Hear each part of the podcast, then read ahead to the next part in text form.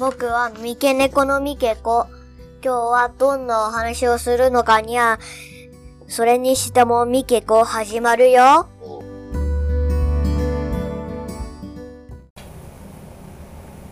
はい、こんにちは、ロクです。コニーです。それにしてもミキコ記念すべき第1回目が始まりましたえー そしてこの放送を見てる方多分見たと思うんですけどミケコのアイコンとキャラクター作っちゃいました。めっちゃ可愛いです。めっちゃ可愛いっすよね。なんか僕がですねインスタでたまたま見つけたですね。178KZ アンダーバーボーイさんっていう。ああとちょっとツイッターとかノートに書いておきますけどなんかめっちゃ可愛いイラスト描いてる人がいてですね。なんかねコーヒーに関連してるイラスト描いてる人でなんかねクマがティーカップのコーヒーの上に浮いてたりとかあとなんかちょっと映画のキャラクターとなんかコーヒーみたいな。なん二頭身みたいなちょっと可愛い人がいたんでお願いしてみたらなんかうまくいっちゃったんで 作ってみたんですよね。なんかミケコになんか僕らがちょっと遊ばれてるみたいなはい感じのイメージ作ってみたんですけど皆さんどうでしょうかね。いや可愛いです。ねまあでもあれはちょっと今後いろいろ使っていきたいなって思うので、よかったら皆さん広めてくださいというか ぜひぜひミケコともともよろしくお願いしますでですねもうなんか2020年もあっという間に1ヶ月が過ぎちゃいましたね。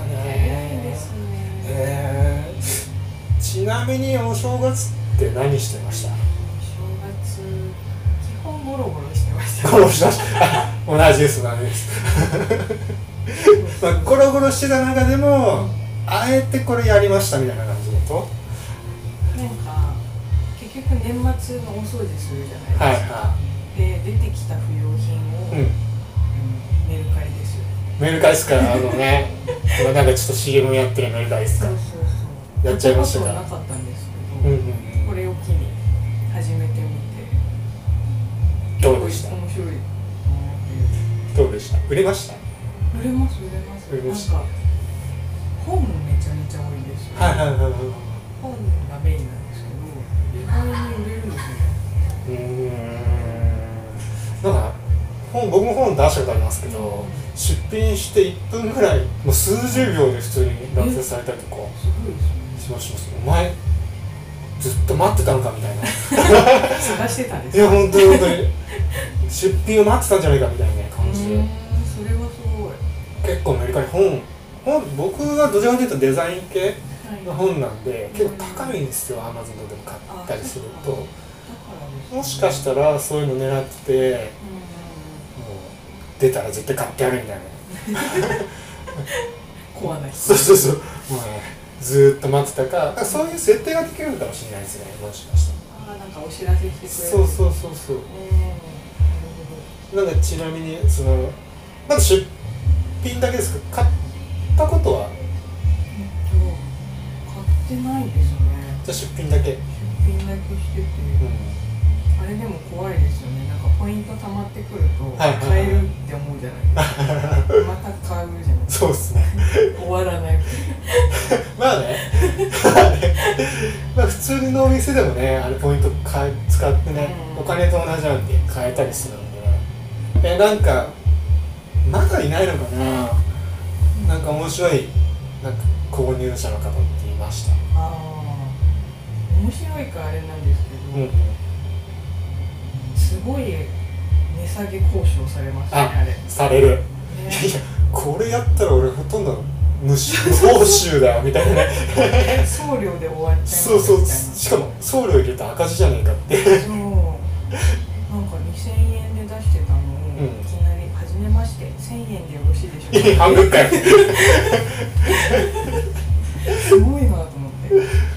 僕そういうコメント来た時はもう寝かします。あそっとしてくれるそっとしてください見なかったからですなるほど、見なかったことにしてうん。ちょっとその人に罪悪感を植え付けます。ちょっと交渉しすぎちゃったな。そうそうそうそうそう。で知らない間に消します。消すんですか？すごいな、いやでもねでも最近うなんかそういう人結構下手下手っていうかねそんな悪い人じゃない人もいるんですよ。ただねポイントこれだけしかないんでいや知らんがなって。あいますいます。私500ポイントしかないんで500円にしてくださいあそうですか。じゃあサブもね 頑張って売ったりね追加したらどうですかみたいなね。結すご構いマイペースですよね。そうそうそう。悪気がないですもんね。そうですね。なんでそうそう。いやいや値下げしてください。多いですそうですでよね。僕買う時ってほとんどないです。言わないですよね。うだってオークションじゃないもん。なんかんそう。ですよねそう。そう結構ね年齢層低い方も多いし、そう、まあ、単純にお金がないんだろうなっていうね。のがあるんですけど。なんかちょっと危機を感じます。それ結構めんどくさいなとなんかみんなそんなにやっぱり安く買いたいんだなっていうのが分かってそう。一応なんか物販の仕事とかもしてたので、あこんなに皆さんお金を払わないんですねっていうことにちょっと恐怖。いや違いますよ。結局あの人って価値のあるものとかなんかちょっと自分が、まあ、例えばタピオカとか、うん高いじゃないですかすごい。怖い。普通にカウンセル毎日飲んだりするから、結局自分が本当に欲しいと思うものにお金すごい出すんですよ。そこの価値観のそうそうそうそう違いなんそうですそう。よ私タピオカにあんな値段つそうないでです。すです。です。だから今だからそれで言うと昔から言うとラーメンとかってもう最近の1000円とかするじゃないですか。そうですよね。だって下手したら普通のね美味しいご飯うん食べられるじゃないですか。それを普通に出す人もいる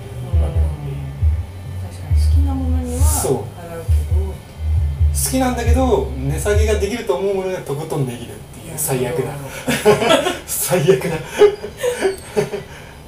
そう。いやでもそうですよ。僕も物販はねやってますけど結局今って安いか高いかなんですよ。中間が中途半端に高いものは売れない。うんうん確かに。結構そういう感じますね。うん。じゃあメルカリはその安い方メルカリなんてもうそうでしょう。ん。どう考えたって。だってお金持ってる人メルカリ使わないでしょ。そうですよね。そんなちまちま売らないでしょ。そうですよね。そう。確かにオークションっつってもさサザビーズとかさ。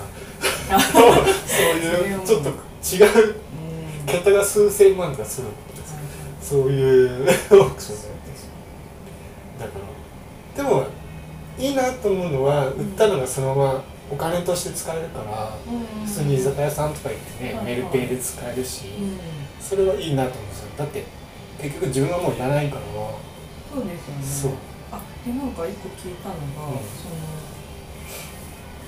売り上げを買い物とかに使うじゃないですか。それを寄付するシステムを今作ってるのかなへえ結局なんか自分のお財布から1000円出すのと、いらないものを売った1000円ってなんか出しやすい。から寄付をしやすいらしくってへそれえを寄付する流れみたいなのができるへえらし。いですごいいいなと思ってヤフーとかでもなんか災害の時とか地震の時とかポイント使えたりするじゃないですか。はいはい。なんかそれと同じかな、うん、多分ね。なんか確かにねそれがでもそれ控除されたいですよね俺的俺ら的に。はそう。確かに確かに。そう。だからポイントでうんうんうん。普通に証明されないと。そうですよね。ね。何も 何もないからね。うフリーランス的には。そう。でもねいいっすよね寄付とかは。うん。まあ僕は多分使っちゃいますけ買っちゃいます。どでうでもメルカリとかうまくね使っていくのもいいと思う、ただ多分今後やっていくとすっごいしてきます。んやばい人。やばい人きますよ本当に。えあります？なんあかりますあります。えー、そもそも買ったのに支払いしない人もいるし。えー、そうなんだ。いるし送ったらう僕はないですけど、うん。送ったら壊れてる。んえ普通にあります。家電とかやってる人は結構。ああ本とかはねもう言うじゃないですかもうここがちょっと破れてます。とかはいはい。大丈夫なんですけど家電とか向こうでつきませんでした。普通に言われるらしいです。へで延々とコメント欄とか長くなってくみたいな。そっか。そう。出すものにもよりますね。出すものにはと思います。ただメルカリは儲けようとしてやるとすげえ疲れると思います。うん。なんかもう発送するのめんどくさくいやすげえめんどくさいですよね。だからそう。さ例えばコンビニとか郵便局とかう僕らが普通にさ行ったらね数百円とかかかるじゃないですか。はい動いたり動きうん。そうすると赤なんですよね正直。言うとそれをあんまり考えちゃうと虚しくなりますよね。うんうん。でもメルカリじゃあメルカリを始めてみたと。はい。っていうのを正月にやってました。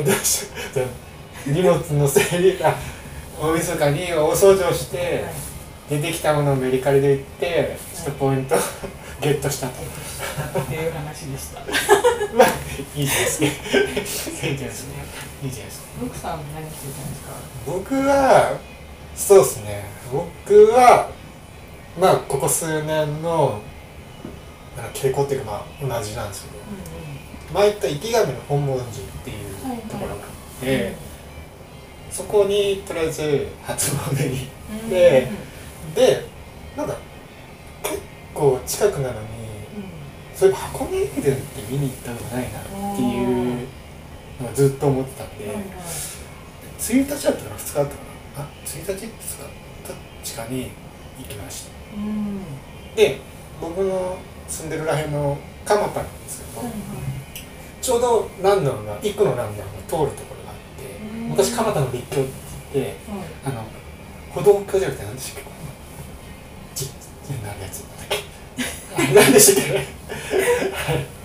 えーっと歩道橋じゃなくてあの何でしたっけ。立教じゃなくて。これこれこれ。これ。この上がるやつなんだっけ。上がるやつ？こう。よく事故ると。こ 電車が通るとこに。踏切？あ踏切踏切。踏切出てくる踏切最近全然通らないから。さ踏切があったところなんですよ、うん。まあ、最近ちょっと上にあ通すようになってなくなっちゃったんですけどはいはい。そこでランナーが止まったりする。結構名物のあ蒲田の立教ってでそこで行ってきて、あの読売新聞の旗もらってえ普通に振ってました。あれってなんか貸してあれもらえるんです。あもおじちゃんがいて「ください」って言ってもらえて。でなんかそこってポイントで各大学の多分陸上部はい。駅伝部なんでしょうね。うん。それがなんの多分まあ走ってない人と言って応援してるんですけど、うん。なんか僕ここが立体大系列なんですけど、はい。で立体大の人に「旗持ってきませんか?」マジですか？嫌です。なんでですか？えよよなんで持たなきゃいけない？あのよく沿道に旗持ってるの見たことありますよ、あの大学のあれです、はいありますよね。日体大。うんうんもう持ってくださいって言われて嫌です。って。厳しいな。えー、ななんだまあ持ってもよかったんですけど。でもなんかそれをし初めて知ってみましたうん。だからね結構人いっぱいいて。ねテレビで見てるとすごいですそう。ねで今年はあれ知ってます？ナイキのスニーカーがすっごい話題になってた。そうなんですか。ナイキのピンクのスニーカーでうすっごい厚底なんですよ。めっちゃ厚底。でランナー見てるともう8割ぐらいがそれ入ってうん。るすすごい記録が出やすくて。あそうなんですみんなそれ入っててですごいすごい高記録で。で今回東京オリンピックあるじゃないですか、それには履くのが禁止になりそうなぐらい。えー、逆にみんな履くとかどうなんですか？みんな履くのはスポンサーの関係で無理なんあです今回本当は青山学院の選手って履いちゃダメなんですよ。うんうんあの青学が多分その提携してるところが多分アシックスとかアディダスなんで。なんで走り終えたら履きしたへえもしかしたらそのアディタスさんとかアシックスさんがちょっともう、はい結構心が広かったのかもしれないです。だから明らかに違うから見た目。見た目っていうよりかはその記録。記録が。明らかに違うからそれを履かないともう全然違うあの一つ一昔前の水泳の水着。これを着るとすごい世界記録が出てあれと同じレベルで。だからあの日本人の男子とかの、えっとマラソン？はい。も日本新出した時はそれを履いてます。へえ。ちょっと履いてみたいと ピンク。あの本当に厚底なんですよ。だってここれぐらいあるの。すごい。5、6センチそう。もう軽いだ軽いのがいいってね言われてきたじゃないや全然違うそうになってきてそうそう。その問題もあったしまだ今年は本当に青学が強かったなって思ってちょっとね俺の僕の日ねはすげえ弱かったんだけど。ね。そう。そう。でそれに日大と言ったらねまたちょっとねもうやらかしてくれてね。もうね話題に事書かないよねもう正直。もうね去年はアメフト。うん今年は薬物みたいな。薬物またあの薬物麻薬？そう大麻 何なんだよお前らみたいな。よく聞きますもんねテレビで。聞きます。う日大の体育会系僕は入ってないんですけど本当に異質なんですよ。もうなんかその体育体育一般と一般の人と付属とその部体育会系の部活はいそしてもう全然違う。えーうんパッと見でわかる。パッと見分かります。そもそも体育会系の人はガタがいいそう。全然違い割にはそんなね。結構大麻っていう。でも大麻とかなんてねあれなんか別にその人で切ればいいじゃないかなと僕は思ったりするんですよね、なんかねもったいない感じはしますよね。なんかね連帯責昔っていうと連帯責任って多かったじゃないですか、ただ最近で言うと結構「子」って言われてそういうのがねなんか今の若い人若いっていうか本当に下の年代10代とかの年代の人には、ね、受け入れられないみたいですよ。うん。僕も無理ですけど。そうそうそう。でもねだからね俺のいた高校もね体罰問題あったんですよ。あそう前も言ったかもしれないけど。うん。バレー部が全国大会からだからねその部員がね SNS に上げちゃって。ーあら。やっちゃいましたやっちゃいました。もうね。母校がことごとく大罰 まああの名前的にはそれスポーツが強い大学なんですよ、まあ、僕も日大も高校も日体大名前だけ日体大の系列だったんでだったんでまあ一部そういう、まあ、スポーツが強いような人もいたから、まあ、だからそういうので結構あるんじゃないかなと思ったり、まあ、するんだけどねっていう でも嫌だな。絶対日大とかいう出身とか言うと絶対言われるもんそうですよね。な知らねえよって思うんだけど そうですよね。直接関係ないですそうそうそう。いやいやいやいやいやって思う。うん。まあでもスポーツ絡みだとは今年は東京オリンピックがですね。いね。ね。っていうか東京都民全く盛り上がってない気がするんですけど。そうですうねん。なんかその話が話題になることがないんだあんけどまり出ないですそう。よねなんか私もあんま知らないですもん。もう全然知らないです。あれがちょっとできたんだなみたいな。あああのね国立競技場がね。競技場がぐらいです、ね。うん。確かに。でもそうですね。だからうん。しかもチケットも前も言ったけど当たらないしね。らしいですね。全然。本当にやるのだろうか。もうなんかこのまま7月まで普通になって、もうずっとなな何も事もなかったように過ぎ去るんじゃないかなっていう、気づいたら終わってそうそうそう。えオリンピック？へえ みたいな。ね。でもねそれで言うと僕らにもちょっと関わり合いがあるようなことはなんか今はい。日なんかテレビで見たんですけうんどうん。新幹線って普通になんかそういう検査とかなかったじゃないですか。うんはいはい。それがなんかその時期だけじゃないのかな。今後なのかな。あの飛行機とかみたいにチェックされるようになるらしいです。ようんうん。ちょっと面倒くさい。そくさい。それがよくて新幹線にしてるのにっていう。つるっと乗れちゃうのがそう。だからだから本当にあの新新幹線じゃなくてあの飛行機みたいに金属探知とかあと多分あれじゃない？まあ麻薬系とかもそうだしあと入っちゃいけない食べ物とか。も海外の場合だとうはい。果物とか持ってちゃいけないはいはいはい。そういうのも多分ねえ結局麻薬系みたいなあの多分チェックもするんですけど機械で。多分麻薬系みたいなそういう犬とかも多分使うらしくて。うんただ乗車人数数百数百人数百万人。うんうんうん。無理じゃねって。どうすんのただでさえあのねピッタでもすごい混んでるのに。うん。しかもオリンピックウィークもねう絶対行きたくねえなと。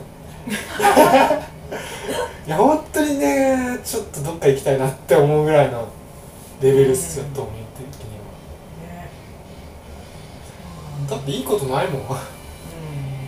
島民なんかいいことないですかね島民オリンピックですそう。が我慢したら10万みんなにくれるとか。ね なんか美味しい料理食べさせてくれるとか。そうだよね。想像がつかないですね。なんか。想像がつかないですよね。しかもあのできた国立競技場はい。すごい幅が狭いらしくて。あ座るところうん。なんか海外の多分男の人とかこんなに吸い込まんでえー絶対無理っていうそう 日本人体型で作っちゃった日本人体型でも多分小さいぐらい。へえなんか傾斜がすごいみたいなのありました？傾斜がすごい。うん。傾斜がすごいのも結構今の横浜とか、うんまあ、今埼玉とかでも結構こうなんですよ。まあスポーツじゃないけど武道館とか行ったことあります？武道館の上の方超コース、えもうなんか垂直じゃないかぐらいな。で多分そのレベルかな高所恐怖症なんでちょっい。や結構怖い。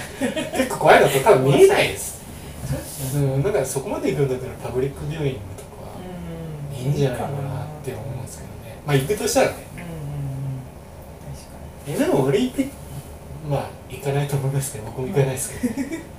ななんか見たらしそうなのありました？これだったら見てもいいかなっていうのありました。になんかちょっとマイナーなやつみたいですよね僕はチケット買おうとしたのは、うスノボあスケボーとああそれスポーツクライミングとあとあれなんだあれ BMX BMX の、はいはい。あのそういう、うん。なんて X ゲームみたいなはいはいはい。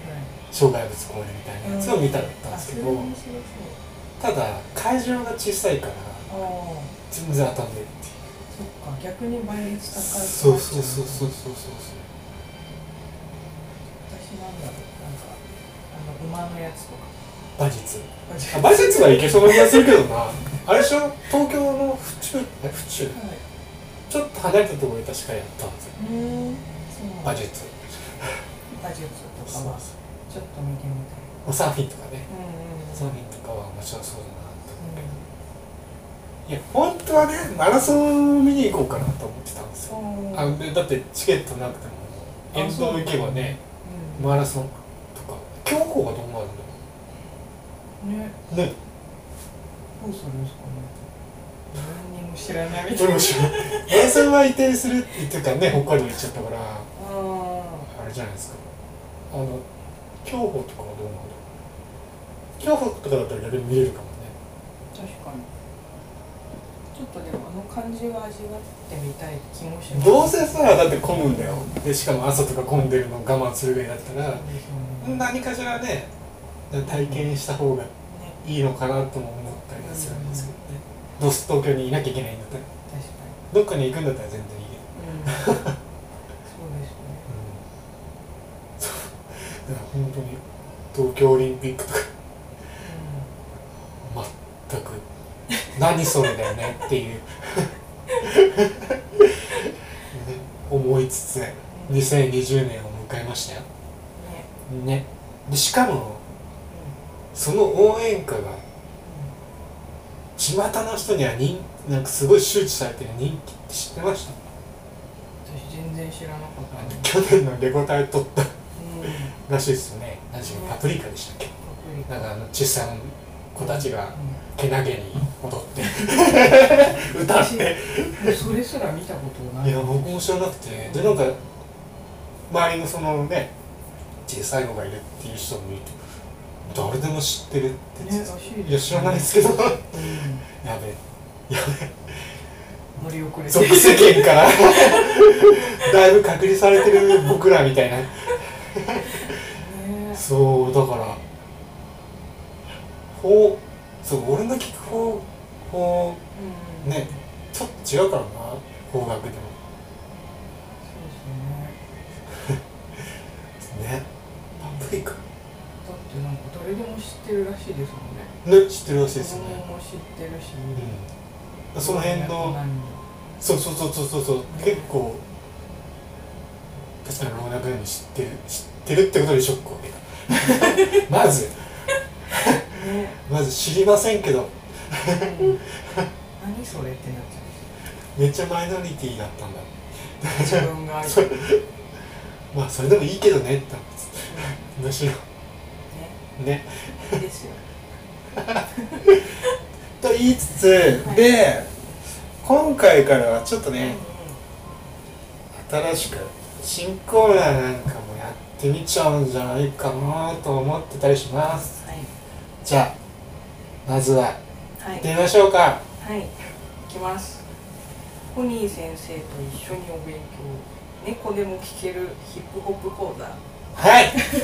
これはね前回の放送で小西さんがハマっているとヒップホップで、ちょっとお勉強コーナーを使っ作ってみました。はい、目指せポケモンじゃなくてヒップホップマスターをちょっとみんなで目指そうじゃないかっていう企画です、で早速ちなみに今回はどんな内容ですか？は今回がですね、い、まあ、最初なんでうん入りやすい感じで、はい。あのやっぱり MC バトルが一番臨場感があって面白いんじゃないかなっていうことで、うん私のおすすめ MC ベスト3を紹介したいとはい思います。えちなみにそれははい。日本人とか？海外の人とか混ぜ混ぜですか？今日は日本人でいきます。今日は日本人おすすめの日本人のはい。ラッパーの MC かはい。の方を紹介するって感じですね。完全に私の主観です。主観主観。いいんじゃないですか。いいんじゃないですか。MC バトルとかって盛り上がる？日本？うんで盛り上がり始めたってどれぐらいですかね。この前やっぱ出てた番組が始まったぐらいかもですかね。うん、だと思いますね。フリースタイルダンジョンでしたっけ？なんかそれで『アメトーーク』でフリースタイルダンジョン芸人とかやったりして、うん結構若い女性も知ってたりなるほどするんですよ。もう僕でも R 指定ぐらいは知ってますからね Creepy Nuts でしたっけ、はいはい。ぐらいは知ってますけどね、うなんかすごい有名な人ぐらいは知ってるみたいなんうん。そうですね。あの人もねラジオ面白いんですよああそうなんだ。「オールナイトニッポン」かなんか多分やっててうん。でも喋るの上手ですよね。めっちゃうまいですよ。テレビ最近出てたりする。なんかバラエティーもねたまに出てますよね、そうそう。なるほどね、はい、じゃあ早速やってみますか。はい。じゃあ3位からいきますはい。じゃあえーっとコニーおすすめ MC 第3位は？チプルソです。チプルソ。カタカナでチプルソさんです。チプルトさんチプルソチプルソ、ちチプルょっと言いづらい紙口。チプルソさんはどんな人ですか、どんな人とかチプルソさんはまず見た目がファンキー。見た目が反旗あの三つ編みなんですよ。おおそう。三つ編みっていうと結構レゲエ系ねだったりするんでですけど、思っちゃいますよね。今ちょっと写真出しました。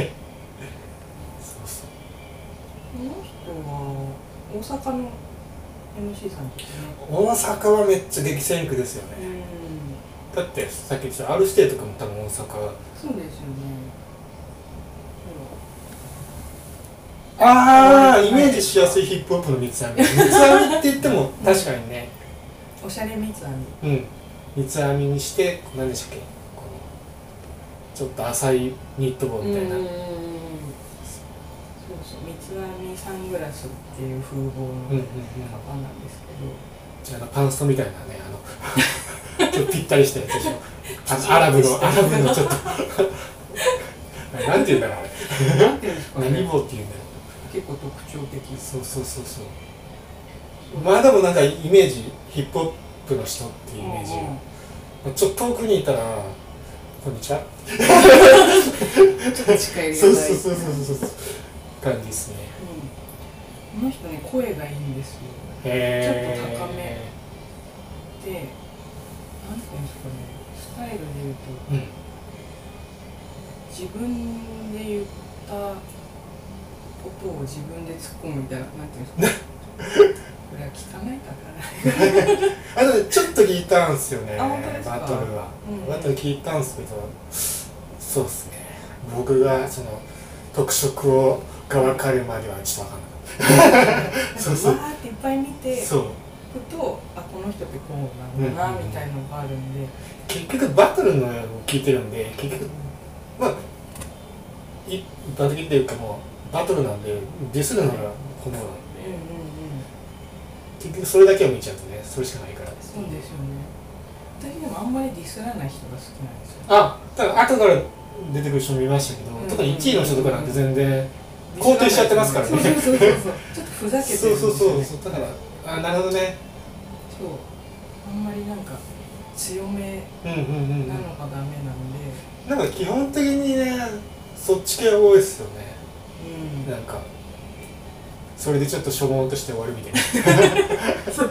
そうあれでそうも結構なんかメンタルの戦いでもあるそうメンタルルやられて終わるみたいなね。そうそうそう。1回目でめちゃめちゃディスられると次言えなくなっちゃう人とかたまにいるんですそう。よそう。で結局あれ言われてオーディエンスもそれに乗って結構味方してみたいな感じですよそうそう。みんなに責められる。そうそうそうそう。オーディエンスもどっちに乗ろうか乗ろうかって多分こう判断してて、でなんか結局みんながこっちに乗っちゃうみたいなそうそうそういやあれハートが強くないとできないなって思います、なるほどね。そう。えでもそのなんだろう。なヒップホップっていうかそういうのの特徴としては何かあるんですか？なんかそのそのまあなんかなんていうの、まあ、ディスらそんなにディスらないっていうのがあると思うんですけど。うんうん。なんなんていうか。なんて言えばいい？チクロソさんですか、うん。でもでもあんまり。MC バトルってそんなにその曲がどうとかっていうのはないですよね。結構掛け合いだから。はい、あのフローって言って歌い回しみたいな、うんちょっと音の工程さつけたり、歌っぽくするとかの技術はすごいいいんじゃないかなって思います、なるほどね、聞きやすいなんかもうこの人って MC バトルからは結構一線を引いてるうん。ってちょっと調べて見たんですけど。なんか普通に音源出したりもしてるんで、うん。もうアーティストっぽい感じなのかなう。ん。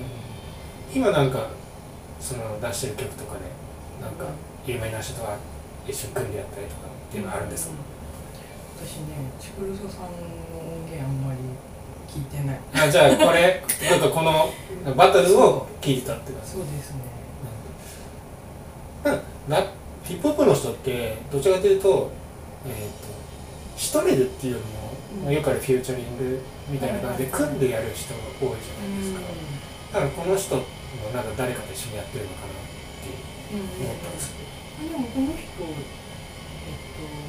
とインシスト。ど、はい、あとうんちょっと後から出るかもしれないしね。また別の あ別の人。インシストというグループ一緒にやったり、そう1位の人とも一緒にやってるんですけどそれはもう私はめちゃめちゃ得って感じで。え。ー、なるほどね。なるほどなるそうそうほど。っていう感じですね、じゃあ第3位はチプルソさんっていう。はいじゃあ続いて第2位は？第2位はインマ。ンイーマンさん。インマンさんはインはインを踏むの漢字でインでカタカナでまあですけど、この子見た目めっちゃ可愛いんです 男ですか？男の子で若いんですけど、うんおしゃれなんですよねすごく。へえ私マネージャーだったらめっちゃいろんな売り出し方が考えちゃうみたいな えー、じゃあ普通に。そうそうなんです。じゃあまあ SNS でも人気出ちゃいます。こういう感じです。あもう本本当だ。本当だ。あの古着あの SNS の古着のあのアカウントにそう。あ なんだっけそうそう。そう。青文字系とかに出てそううん。おしゃれなんですよね。すドロップ東京とかに出てそうガチストリートっぽい感じ確かに可愛いかも。そう。韓国とかのあのグループとかに出てくるいそううんなんかそっち系もいけそうな。なるほ2001年生まれですよ、どあ十高校生？大学生？1年生ぐらい。あ違う二十歳ぐらいか。高校生ラップ選手権に出場したり。してますね。おじゃあ次世代ですね。これからってことか、若い世代この子のすごいとこはうん。うんもうすごい不思議な単語で韻をすごい踏むんですよ 不思議な単語？うん。あの大塩平八郎で韻踏んだりするんですよ。え歴史とか？ってことうん、なんかちょっと使う言葉が独特で、そうこれでも聞いてほしいですね前なんかお笑い芸人で歴史ラップやつ出してみましたね。その人じゃないけど。そうなんだ、二人組みたいな。えー、歴史ものとか。なるほどね。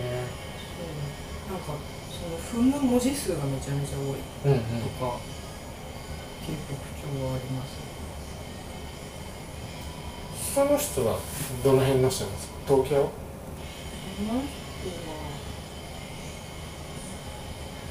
宮崎？あ結構遠い。あ違うほど。な大阪でしたまた。いやでもね大阪結構すごいっすよね。結局ね多分番組とか出るにもそこ予選例えば出なきゃいけないってなったらもう結構きついですよね。うん。そこで結構振り落とされる。そうそうそうそう。大阪かやっぱ大阪暑いんだな。うもともとなんか大阪とかってファッション系もねヒップホップとかのやっぱなんかノリって多いですよね、ん、うん、そうですね、だから結構受け入れられやすいのかなと思ったりもするけど。なるほどねまあえっ、とインマンさんは若くてちょっと可愛くて ちょっと,、うん、と歌い回しっていうか独特でうん。セリフじゃなくてそれも長いっていうはい。特徴があるので。そう。ですね。じゃあ最後の。はい。第1位は？第1位はこの方もご存知な方多いと思うんですけど、うんチンザドープネス先生です。ジンザ・ドープネスさん。はい。うんうんうん。ジンザ・ドープネスさんが？もう独特。独特。が独特。うんうん。なんか例えば？なんていうんですかね。ヒップホップじゃない音楽を絶対聴いてますよね。って感じの。ああなるほどね。なるほど。そう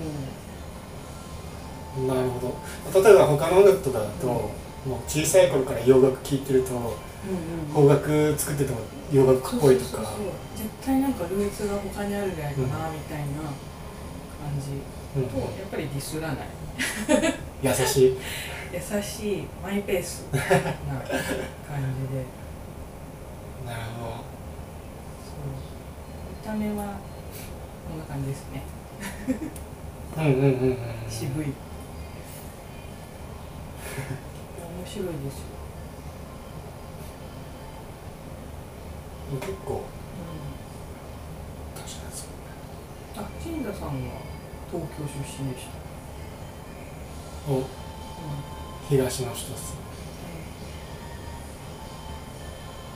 なんか東京出身も結構いそうなんだけどうんね。でも陳田さんは結構他のアーティストさんとコラボもするんですけど、なうん。やっぱヒップホップじゃない人とやってるのが多くて、それがまた面白い、うんうん。うえー、え例えばどんな人？あのユザーンさんとか。ユザーンさんっていうのは、あのタブラっていううん、あの太鼓の奏者の方。ああなるほど。じゃあ結構民族系っていうか。そうです。ね、音楽ですね、まあ、でもあの辺はもともとヒップホップとかそういうのでもね、音源としては普通に使ってる人いるし結局太鼓だったらベースのねうん。やっぱまあ使いようによっては使えるし。うんうんうん。へえいいっす。いいっすねなんか普通にあそれも民族系もそうだった。結構和の和の音源とか使ってそうだな。太鼓とか。うん。この方はもう唯一無二ですね私がハマりだしたのは本当にシンザ・ロクネスさん。のバトル見てからだと思います、なるほでこん。な人他にもいるのかなと思っていっぱい見たんですけど、うん。いないです、ど なるほど。うへええ何が、うんまあ、さっき、まあ、言ったけどん。何がそんなに唯一無二なんでしょうね。やっぱりでもフローですね。う独特。なんか歌うみたいに韻を踏みます、ん。なるほど。うん。なるほど。確かにうんヒップホップとかってやっぱり日本語が海外の人が聞いてると日本語がうまく載ってないと結構まあダサいというか日本語ラップだなってなっちゃうと思うんで感じそうそうそうそうと思う。んででもそれがちゃんとしてるのかなと思うんうんですよ。面白いですよ。このお三方多分比べても全然違うと思ううんうんうん。ぜひぜひ。ぜひ聞いてみますね。まあそれを言うとね今回からちょっとはい Spotify でプレイリスト的なのを作ってもらったんですよね。そういうのもなんかちょっと入ってますよね。そうですね。ちょっとフューチャリングその、うん。コラボみたいな感じでやけど。そうです。陳座先生って私癖で呼んでうんうんですけど。陳座先生がちょっと参加してる曲もプレイリストに入れてるんで。うんうんうん。だからね今回からまあプレイリスト作ってもらったんですけど、まあえー、と配信ごとに、まあ、月ごとになるのかな、ごとにちょっと、まあ、その内容に沿うようなはい。プレイリストをちょっと作ってみようかなって思ってます。だからヒップホップだけじゃなくて、まあ、いろんなね内容の曲。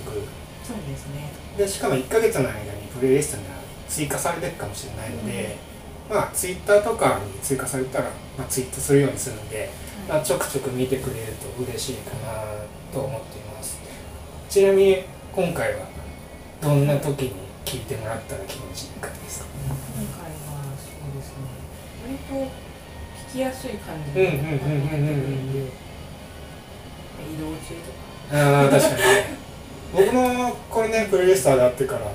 正直毎日聞いてるんですけど。嬉しいです、朝とかうん朝起きた時とか、まあ、午前中とかに結構聞いて仕事とかしたりしてます、なんかちょうどいいテンションでそうそうそうそうそう。作業しながらとかにうんうんもいいし、うん BGM 的な感じそうね。でしかも別にあの洋楽だけじゃないし。そうですそう。ね邦うん楽のまあなんか日本人のアーティストさんとかにねはい。入ってたりするのでなんかちょうどいい感じなのかなって思っていますなんかうんぜひ朝とかにいつでも空いた時間とかに聞いてもらえたらいいなって。そして知り合いにどんどんおすすめしてあれいいねっていうのあれ Spotify だと何だろうあれって。フォロハートマークでまあフォローもそうだけどなんかハートマーク。それフォロー。ね単なんか一曲ずつこの曲いいなっていう時はハート。うんうんでプレイリストは多分フォローっていうのがあるああフォローか。はいじゃあフォローもじゃんじゃんもうフォローしまくってください。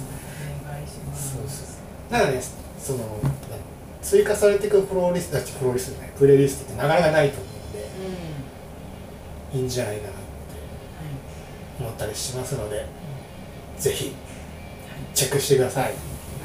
お願いします。じゃあ次ははい。何でしょうか？ちゃっていいですか？いいですよ。はいきますよ。はい楽器演奏してみよう。ミュージックステーショこれなんすかンですよね。まああれですよね。あの前回の放送で楽器を演奏してみたいって言ったやつですよね。そうですそうです。でちなみに今どんなはいですか？進捗ですよね。はい。ゼロですゼロっすね。まあまあまあまあ。まあまあまあいいんじゃないですか。じゃあはい。まあ何も決まってないしちょそうっすね。まあなんかあちなみにこのミュージックステーションって何すか？そもそもですね。なんでしょうね。ちょっと聞いたことありますよねなんか五感がなんかああそうはそうっすね。い、そうっすね宮森っていう人がいましたヤモリみたいな。宮森ってがが司会のやつですそうっすね。サングラスかけてうんうんそれへのリスペクトですね。した番組ってことで、はい。あコーナーってことでいいですか、いいと思います。じゃあまあちょっと何も決まってないからもうとりあえずまあ目標だけでも決めますねそうですね。まずはどこを目指しているそうのかっていうそうそうそうそうまあ、そもそも楽器って何の楽器よっていうのもあるしね。そうですそう。よね一応やりたいな。だってさうん。そうカスタネットかもある縦笛とかもある鍵盤ハーモニカとかもあるそうですよねそうえっとねそうまず笹笛とあハーモニカ？ハーモニカ。ハーモニカ？ハーモニカ。うん。じゃあブルース系になっちゃうのかな？そうでもないのかちょっと違うアプローチしてる ああじゃあハーモニカ。ハーモニカっていうのはね小さいやつでしょ？そうです。ピアノになっちゃうの？ハーモニカね。ハーモニカです。ハーモニカ。ハーモニカと？ウクレレはいあウクレレねウクレレね。ウクレレハーモニカあああるか。ウクレレね、うんうんうん、なかなか陽気な曲ができそうだね。そうですね。あえてちょっと暗い曲もやってみたいですね。どうなることやら。なるほどなるほど。それを使ってはい。何やりますか？ちょっと考えたんですけど、うんこの放送の中で使うジングルとかを最終的に作れたら、うなんかお役に立てた感。ん なるほどね。あっていいかなみたいな。ジングルとか、うん。まあ BGM とかね。そうですね。で欲を言うとうん。MC バトル用のトラックを作りなるほど。それはちょっと俺ちょっとどういうのかわかんないんだけど、たい、あの後ろに流れてる曲ってこと？そうですそうですに乗せてどなたか MC さんがどああなるほどね。してくれたらめっちゃいいなみたいな。あいいんじゃない？いいんじゃない？まあだからその3つだよね。多分一番最初にできそうなのがジングルから短いから。はい。まずは、そうジングルは短いから。まああその残りの2つは多分曲を作ってもらわないとダメだね。そもそも。そうなんですだからね曲を作ってもらう人を、まあ、はい。探すのもそうだけど、うんまあ、これ聞いてくれる人で俺やっていいぜっていう人が、そうもういたらあのフォームに「俺やるぜ」って。ぜひ送ってもらってもいいしまあなんかツイッターとかノートとかのコメント欄に「やってもいいよ」って書いてくれたら嬉しいかなとは思いますねおしいですね。じゃあまあそんな感じにはい。このコーナーはそんな感じにしますか？次回は練習してから来ます、えでも練習するものにもさはい曲がないからさ。でまずはドレミファンとか。あそういうこと？そ それをそれを公開する？それを公開するの？一発勝負？こうやりましょうか。そうそうそう。ミスったらなんか罰ゲーム的 じゃあまあなんか次回は何かしらやるということでやりましょう はい。じゃあ次いきますか。はい。次ちょっとね経路は違います。うん。じゃあいきます。目指せ一攫千金マネキンメ傾向プロジェクト。ええっと最初に言ったんですけどーキャラクターができました。僕らの、はい。それそれにしてもミキコ。でそれをちょっと結構可愛くできたんで、うん。それを立体的にしてなんかまあグッズというかなんかそういうのでいろいろできたらいいなと思ったりしてます、いいね。それのプロジェクトって感じですうんね、であとまあね運営資金にもなるしたいという あわよくば的な、まあ、だから年末あたりにはちょっと売りたいなっていううん。のもあるし。まあであと結構僕らはそのなんていうかな郷土玩具とか、まあ、その地域のそういう郷土ね物産なんてそういう工芸品。そう工芸品とかにもうちょっと関わる仕事もしてたりとか興味があったりするので、まあ、日本のそういう技術をできれば使ったものを一個作りたいなっていう思いもあってこれもやります。で、まあ、何がいいかなって思ったんですけど、うん。でそもそも郷土玩具ってはい。何を思いの土地のものですよね。そう。私玩具っていうのかわかんないですけど、やっぱこけしとか、こけしとかね、はい。まあ、木彫りの熊とかね、木彫りの熊。まあ、壁子とかね。うん。ああ壁子そうそう。それぐらい。まあ誰まもそれ言うとそうですよね。そういうのか。ちなみにねちょっと調べたんですけど結構使われてるなんだろうな素材で特色があるらしいんですよね、まあ、例えばさっき出た、えー、とこけしとか作ってるところって、まあ、北海道とか東北地方が結構多い。そうですね。なぜかっていうとやっぱりあの辺ねもう木を植えて職人が盛んだから、うん。木はもう無駄にある。だからまだそれは多分使わなきゃいけなかったんだろうなっていうのは想像できるかなと思っていてで逆に関西より西は、えっと陶器でできた。土人形っていうのかなこれ人形っていうのかな。まあでも陶器でできたものがあるんだよね、まあなんでかっていうと多分ね秀吉とかの影響もあるんだろうね。結局朝鮮行ったりとか。だから朝鮮からの施設がその辺によく行ってきてたからその正統の技術が広まってでその陶器とか作る合間に職人さんがなんかその陶器の人形とかを作ってたらしいね。なるほど。で僕らが住んでる東京関東の近郊は何が多いかというと張り子。張り子ってみんなわかるかな？紙だねもう言われてみれば。でなぜかというとまあ江戸って結構まあ北側広島えっとさんとか浮世絵とかあとなんか本あるよね。まあ蔦屋さんとか蔦屋の大元であるいは本とか紙の文化がやっぱ盛んだった。でそこに出てる保護紙っていう版に古い紙っていうんだけど保護紙っていうあのいらない紙が大量に出たらしいの。だからそれを多分どうにかしようっていうので張り子の文化っていうのがなんかできたらしいですね。であとなんかその売る人にとっていいのは張り子ってめっちゃ軽いから運びやすい。そう行商しやすいっていうのもあったみたいなね。でで僕はちょっと調べてみたら、まあ、一つの手段として僕の僕が出身浜松なんですけど浜松張り子っていうあるんですね。それ多分写真とか見てもらったらなと思うんだけど、うん。なんか特徴としてちょっとギミックが効いてる例えば車輪がきついてたりとかあとは起き上がり拳みたいに重りが入っていて起き上がるみたいな。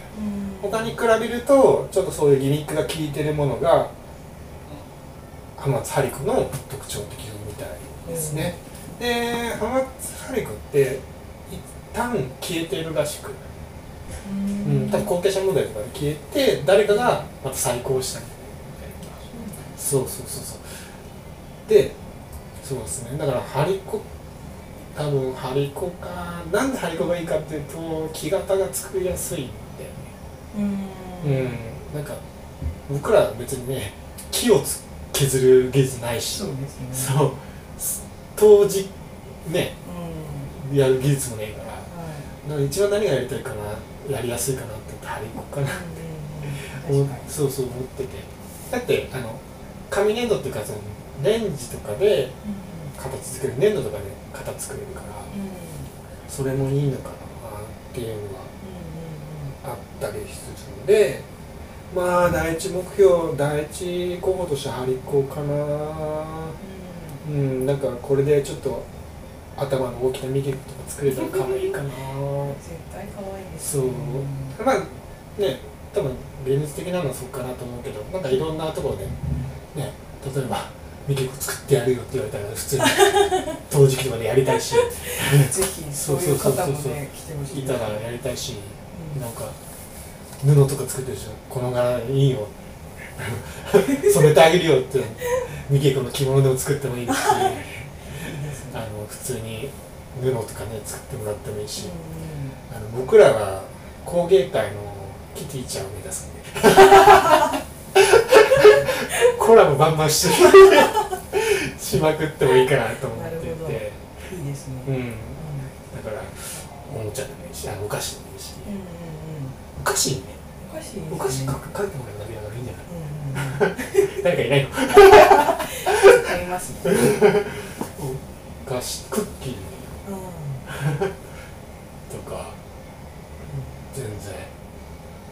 いいかなと思っているから、まあ、ちょっとねこれはいろいろやっていけたらいいかな、広がりそうですね。そもそも招きみ結構なんで商売繁盛僕らもね仕事でうん。物を売ることやってるから、はまあ、それ作ってまあ売れればいいし、なんでそういう招き猫代わりにどっか置いてくれるところとか見つけるのもいいし、いうんうんと思うんでまあちょっと実用的なものを作っていこうというコーナーであります。はいちょっとまあこれは結構長いスパンになるかなと思うんですけどはい。そんな感じでやっていきたいと思います。じゃあ次行きましょうか。はい コーナー増えましたね。コーナー増えましたね。まあでもこなんだろうな。毎回やれることとやれないこともあるししまあとりあえずなんかこんなのやってみようかなっていうのをはい。紹介する場でもあるかなと思うので、いいんじゃないですかね。は いじゃあ次行きますか。じゃあ何でしょう。はい、何でも聞いてね。猫かぶり相談室。うんこのコーナーはですねはい。リスナーさんからいただいた疑問質問お悩みなんてうん。ないうものをですね何でも答えちゃ答えちゃおうというコーナーです、はい。えーっと本当言うとねあのお便りをどんどん欲しい。ですね。そう。今回ね既得な方から1個いただいたんで、まあ、ちょっとお試しにね お試しにやってみようかなっていうのがあったりします。はい。のでやってみます やってみますじゃあ読んでください。はい。これラジオネームになるんですこれ何にしますか？何でもいいですよ。ミケコネーム。何にします？ミケネ何にします？な 何でもいいですよ。なんかお面白い方がいいですかね？ラジオネームは普通ですよね。ラジオネーム普通です。考えときましょう。で今回ははい。ラジオネームでして。はい。ミケ大好きさん。かわいい ミケ大好きさんからのはい、ご質問です。えー、と私は自分のルーティンがないことが悩みです。フリーの仕事をしているため時間もまちまちで習慣を作ることができません。うん。お二人もフリーで仕事をしていると聞いたのではい。何かアドバイスありますか？ざっくりとしてるなこれ。これめっちゃざっくりとしてるなルルーティンワーク。うそもそも今ルーティンワークしてるルーティンワークじゃないルーティンか。習慣んか。習慣でなんかやってることってあります？今現在で、えー、私もこれ聞いて考えてみたんですけど、意外にない。意外に確かにないよな。でもすごい幅を広げるとお昼にご飯を食べるとかもルーティンそうですよね、うん、だって。必ず食べるんだったらそうそうそうそうそう。ルーティンですごい簡単なんで言うと例えばさっきのお昼でお昼にお蕎麦しか食べないはいはいはい。そういうのもルーティンですよ。そうですよね。必ず12時に食べるとかうんうんうん。そういうのも広い意味で言うと全然ルーティンですよ、はい。そういうことじゃないのかな。ね うんそうそうそう。フリーなんで多分ねおっしゃってる時間がまちまちだから、うん。なかなか何時に何をするとかは難しいですよね、なるほどね。うん。逆に言うとルーティンって何も最初特に最初は何も意識しなかったらやんないと思います。うん、特に最初は。そうですね。自然にやることじゃないそうそうそう。なんか特に最初の1ヶ月とかは意図的にこれをやろうと思ってやるものじゃないかなと思ったりするんですよね、確かに何でもいいですよね、何でもいいと思います。だってルーティンになるってことは結局それをややると自分にとって何かすごく気持ちよく仕事ができるとかうん。なんかこれをやったことによっていいことが起きたうん。とかそういうだから占いとかと同じですようん。ちょっと験担ぎ的そうそうそううそうそう。そうだからそういうことなんでうん。だから例えばね朝起きたら毎回同じ曲を聴いてから行動するとか。うんうんうん。30分ぼーっとするとか。はいはい。まあ例えば夜寝る前に30分読書するとか。うんでもいいし例えばお昼の仕事入る前になんかコーヒーを一杯飲んでからやるとか、うん。まあ紅茶を飲んでからとか。そういうのでもいいのかな。とそうで思いますしすね。多分自分が好きなことやった方がいいですよね。そうそう全然好きなことでいい朝起きたらゲームを一回するとかでもいいし、うん、そうまあ何でもいいのかなと思うんだけどで時期を決めて、例えば1週間だけそれやってみる。そうそうそう。ただ朝まあ何時とか決まったら本当はいいと思うんだけど、まあ、それなら厳しいんだったら例えば起きたらとか夜寝る前とか例えばお風呂だからお風呂入った後に女性だったらストレッチするのがいいんじゃん。んうん、ああそうですね。音楽聴きながらストレッチする。とかもあるかもしれないすごく簡単だとう。ん。良さそう思う、そうですね、うんなんかタイミングを決めるのいいですね。そう。何かをやったら何かをやるみたいなのが一番楽じゃない、うんうん確かに。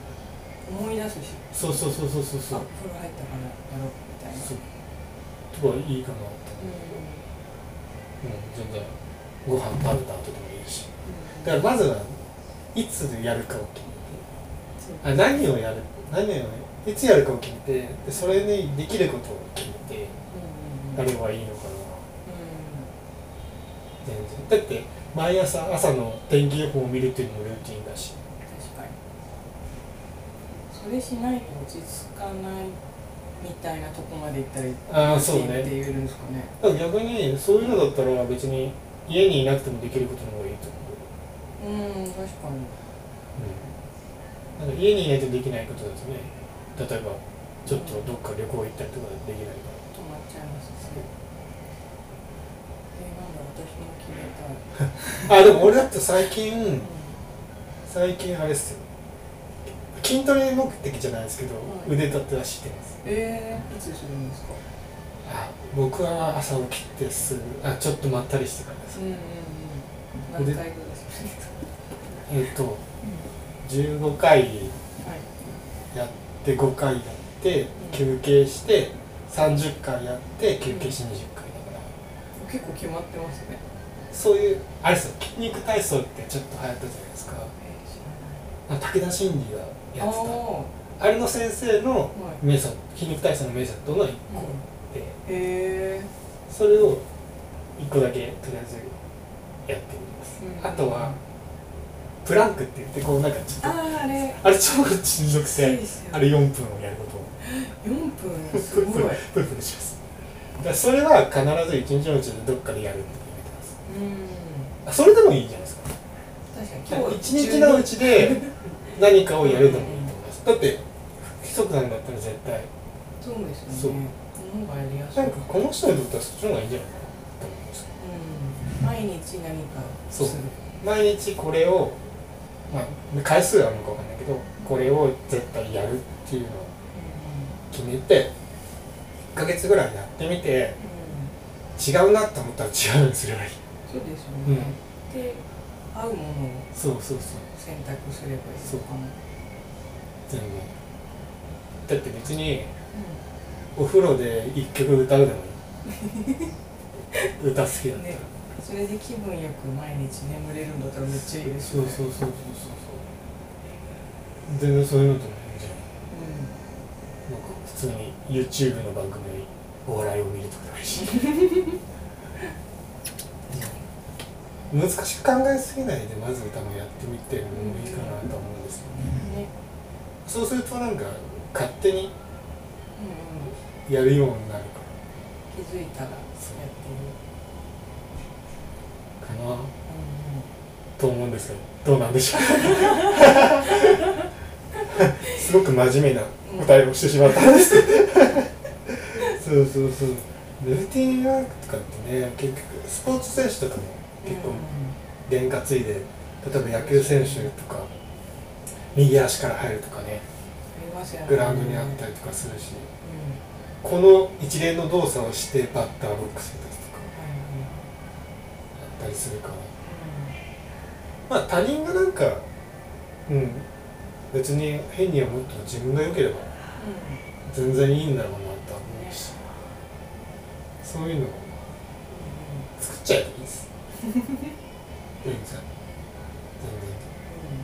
全然。だって別にペットがいたらペットを撫でるペットをめでるっていう。うん。作業をしてもいいし全然いいかなと思うんですけどこんなので答えになってるでしょうか？お役に立てて。るんでしょうか？ちょっとなんかご意見聞かせてもらえたらちょっとなんかツイツイッターでもなんでもいただけると嬉しいのです、まあ、でもこんな感じでちょっとな何でも正直何でもいいです。なんかこんなことやってほしいとかうん。まあね質問とかでもはい相談でも、まあ、今回みたいにこ悩みとかでも全然いいんでなんかまああのプロフィールのところにあの、フォームがあるんでそこから送ってもらったりもしてもいいですし、まあ、ツイッターとかノートとかのコメントに書いてもらってもいいんでぜひ。ぜひお待ちしてます。で、まあ、何もないのもあれなんでねちょっと採用された方には特別なプレゼント。をあげようと思ってます。特別なプレゼントはあげようかな。と思ってます。っていうかステッカーなんです。そうそう。ステッカーです。あのミケカのあのアイコンのでステッカーを作ったんであれあげちゃうんで。まあそう。ぜひ。送ってください。ここ盛り上がるところです。あの今後ねちょっとあのゲストとかも呼ぼうと思ってるので、あの僕らだけじゃなくてその来たゲストさんとかにもねいろいろとあのお答えいただいたらいろんな意見も聞けるし面白いかなと思うんで何でも気にしなくてもいいです。だからバカげたことでもいいです。なんかあんまり気にしないで送ってきてください。気軽にね。そう気軽になんかちょっとないと寂しいっすよね寂しいですね。で役に立ちたいです。そうそう。もうめっちゃ役に立もう役に立ちたい欲がねふつふつと浮かんでるんで。もうぜひぜひ送ってきてください、ということではいじゃあそろそろ今回もそれにしてもみけこおしまいですかねそろそろ。そうですね。ちなみにはい。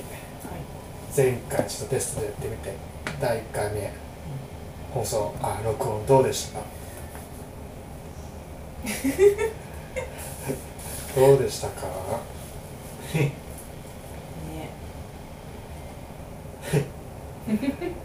ま あでもなんかちょっとね流れができてきた気がします。うん。なんか、うん、多少回しも上手くなってきてるんじゃないかなっていうのもあるし。まあ俺だけがやるわけじゃないんでね。今ちょっと便宜上僕がやってますけど。はいまあまああの普通になんかゲストに来た人にもやってもらおうかなと思ってるし。それは面白いですね。そうしなんか、まあ、交代でできたらいいなって思ってるし。まあ正直ソロ活動もあると思ってるし。うんうんからかななんかいろうんだからいろいろ、まあ、とりあえずやってみろの精神でやってるんで、まあ、ちょっとねお見苦しい点もあるかもしれないけど、まあ、その辺はちょっとねちょっと目をつぶっていただいて。はい今後も聞いていただけたらいいかなと思ってます。ちなみに次回は来月のまあ最終週か3週ぐらいのうんちょっと上げる日を決めたいんですよね。そうですそうねだから、まあ、例えば第3週の金曜とかうん。第4週の金曜とかはい。に必ず上げるみたいなのを決めたいんで、うんまあ多分第4週の金曜ぐらいかなと思ってるのでまあそれはちょっとねツイッターチェックしてください。はい。ツイッターが結構更新はよくすると思います。あのフォローしてくれたらめっちゃ喜びます。喜びます。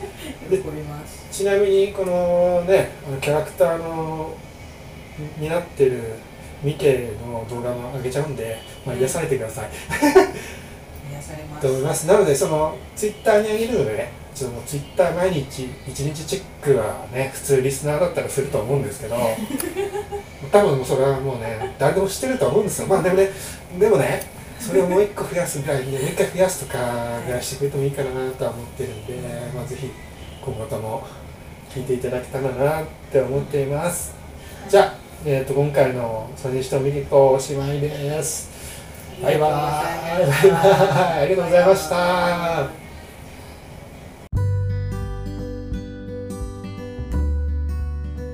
今回はこれでおしまい。また遊びに来てね。ミキコへのプレゼントも待ってるにゃー。